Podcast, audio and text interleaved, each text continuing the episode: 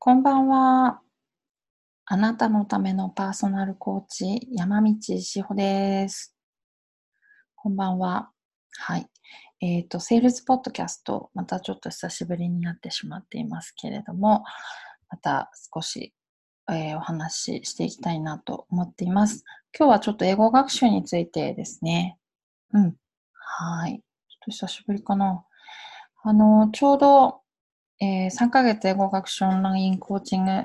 プログラムというのを今も提供しているんですけど、その無料体験コーチング、はい、30分やってるんですけどね、あの、ちょっとそこをやっての感想というか、えー思ったことがあったので、話したいなと思っています。はい。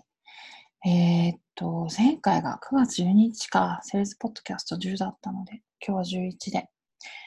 間が空いてしまってますけどね。はい。あの、無料体験コーチングでこうお話しさせていただいた方が、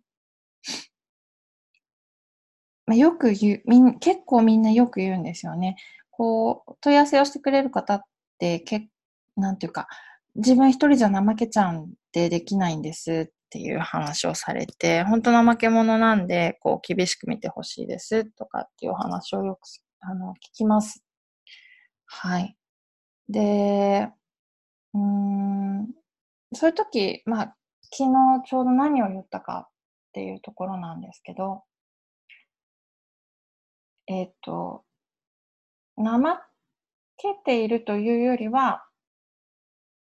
例えば一つとしては目標がちゃんと設定できてない。英語だとどういう風になりたいのか。英語が話せるようになって自分はどうしたいのかとか、どういう風になりたいのかとか、もう本当超カラフルで超リアルな妄想がきちんとできていないっていうところで、なんとなくみんなもやってるし、会社もやれって言うし、英語の勉強しないとなっていう気持ちだと、そりゃあ怠けますよね。私たち人間ですもの。っていうことだと思います。そんなに気持ちが乗っていないことに対して、まして今までやっていなかったことに対して、うーん、ガツガツできるっていう人の方が珍しいんじゃないかなと思います。なので、あのーまず一番初めに、何のために英語を勉強したいのかっていうところはすごく大事ですよね。私たちって日本で暮らしていて、これすごい恵まれてるんですけど、日本語だけで生活ができるんですよ。まして日本語だけで大学、大学院とか行って、日本語だけで基本的には商売ができる。お金を稼ぐことができる。なので、まあ、今はそうじゃない人はもちろんたくさんいますけれども、多くの人にとって、多くの日本人にとって、英語がなくても、まあ、生きてはいける。そして、最新の情報にアクセスすることもできるっていう状態です。だからこそ、具体的に英語を使って何がしたいのかっていうところ、必要になってきますね。英語、英検で言うと私1級を取ったのが多分2017年の2月、1月2月の一件だったと思うんですけど、えー、その時は、子供、下の子がまだ1歳半とか、もっと前か、2016年か。今年5月になった子だったら、18年が4歳、17年が、ん？もっと前かもしれないですね。2010、あら、計算ができないですね。2019年に5月、5歳になったんですよ。だから、下の子が、あ、めっちゃ前ですね。2010、えーっと、2015年の9月に1歳になってるから、2016年の2月ですね。2016年の1月2月の時の意見で合格してるんですけど、子供が小さかったので、うーん、なんというか、この先仕事をするにあたっては、自分に必要だっていうふうに思って、頑張りましたね。はい。結構具体的なイメージを持っててたと思います。教えるとか、そういうことをしていく。英語教育業界で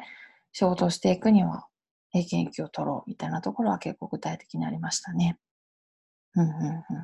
そういうのがまず一つ。あとは、えー、怠けちゃうんですよ。私、勉強しないんですよ。って言っている場合は、うん、多くの場合、その、やろうとしている勉強が、その人に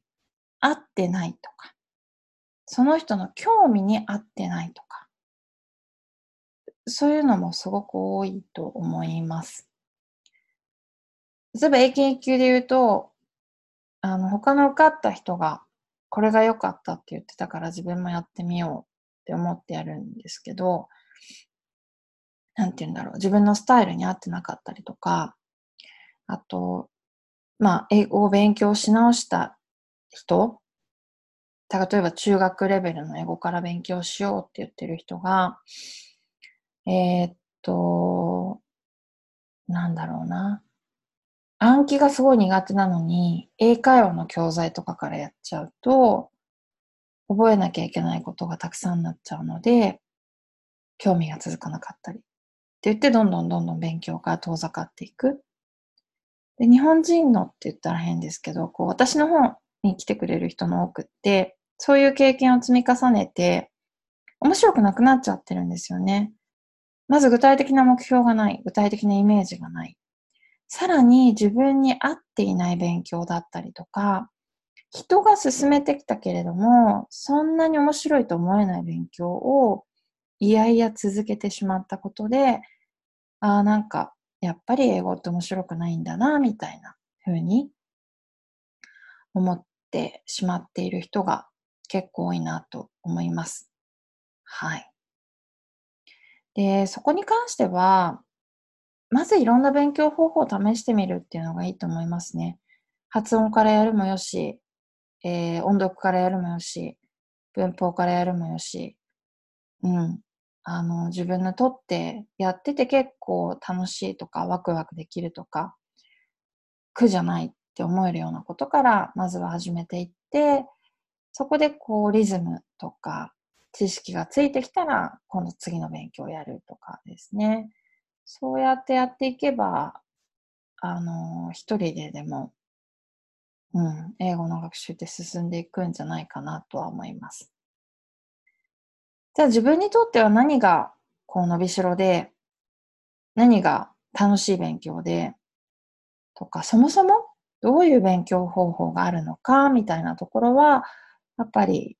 えー、コーチというか講師というか、プロに聞いてもらいたいなとは思います。うん。なんかおすすめ教材とかっていう雑誌もたくさんできてるんですけどね。教材のおすすめまではいろいろ書いてあるんですが、じゃあ具体的にその教材を使って、どういう手段を使って、どういうふうに毎日学習を進めていったらいいのかみたいなところも、皆さん悩むところだったりするので、うん、なんかその辺も、プロと一緒に話して、めちゃくちゃ薄い教材なんだけど、しっかりやろうと思ったら、時間もかけて、うん、なんかここまでやり込めます、みたいな。そういうやり方が、実はたくさんあるので、うん、あの、気軽に聞いてほしいなと思いました。はい、ちょうど昨日ですね。うん、うん、うん、うん。なんで、英語学習コーチング、まあ他社さんのサービス、他社さんというかまあ、あの、ある会社のサービスとかでやって、私が担当している方にも、やっててどうですか？面白くないとことかないですか？みたいなのは率直に聞いたりします。そうすると結構皆さん、なんか与えられたものをただただやんなきゃいけないって思い込んでたりするので、うん、コーチの方からそういうふうに質問されるとびっくりするみたいなんですけど、でもいろいろ話してくれますね。ここはこういうふうにやったらいいかなと思うんですけど、とか、これって本当に効果があるんですか？疑問ですとか、まあ、素直に言ってくださるなとは思っています。そう言われたら、やっぱコーチの、まあ、腕の見せ所じゃないですけど、うん、あの、安心して学習を続けてもらうために、まあ、いろんなご提案はさせていただいてるんじゃないのかなと思います。はい。なので、自分はね、勉強が続かない、怠けてしまうっていうのは、やっぱり一つの言い訳に過ぎないというか、うん。やらないっていうところを自分で選択してしまう一歩になりかねないので、そういう言葉が出てきそうになったら、ぜひプロに、えー、ご相談いただけるといいんじゃないのかなと思います。はい。ということで、ちょっと真面目に英語学習について話してみました。ちなみにですね、私最近、あの、めちゃくちゃバチェラーにハマりまして、しかもオーストラリアのバチェラーにハマってたんですよ。ちょうどこの間終わったんですけど、で、Facebook にこう、インスタとか Facebook とか、あの、参加者のみんながいろいろ上げてたりとか、公式の Facebook に動画が上がってたりとかして、面白いのでずっと見てましたね。いい勉強だったなと思います。わかんない単語があったりとか調べたりして、うん。集中して聞いたりもしたし、自分が面白いとか、興味を持てるっていうところから、あの、学習を始めていくっていうのは、すごくポイントだなと、そこでも思いました。はい。えー、3ヶ月のオンラインコーチングプログラムですね。募集しておりますので、まずは無料体験コーチングから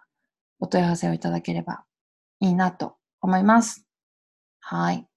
ではでは、今日はここまでにします。皆様、またね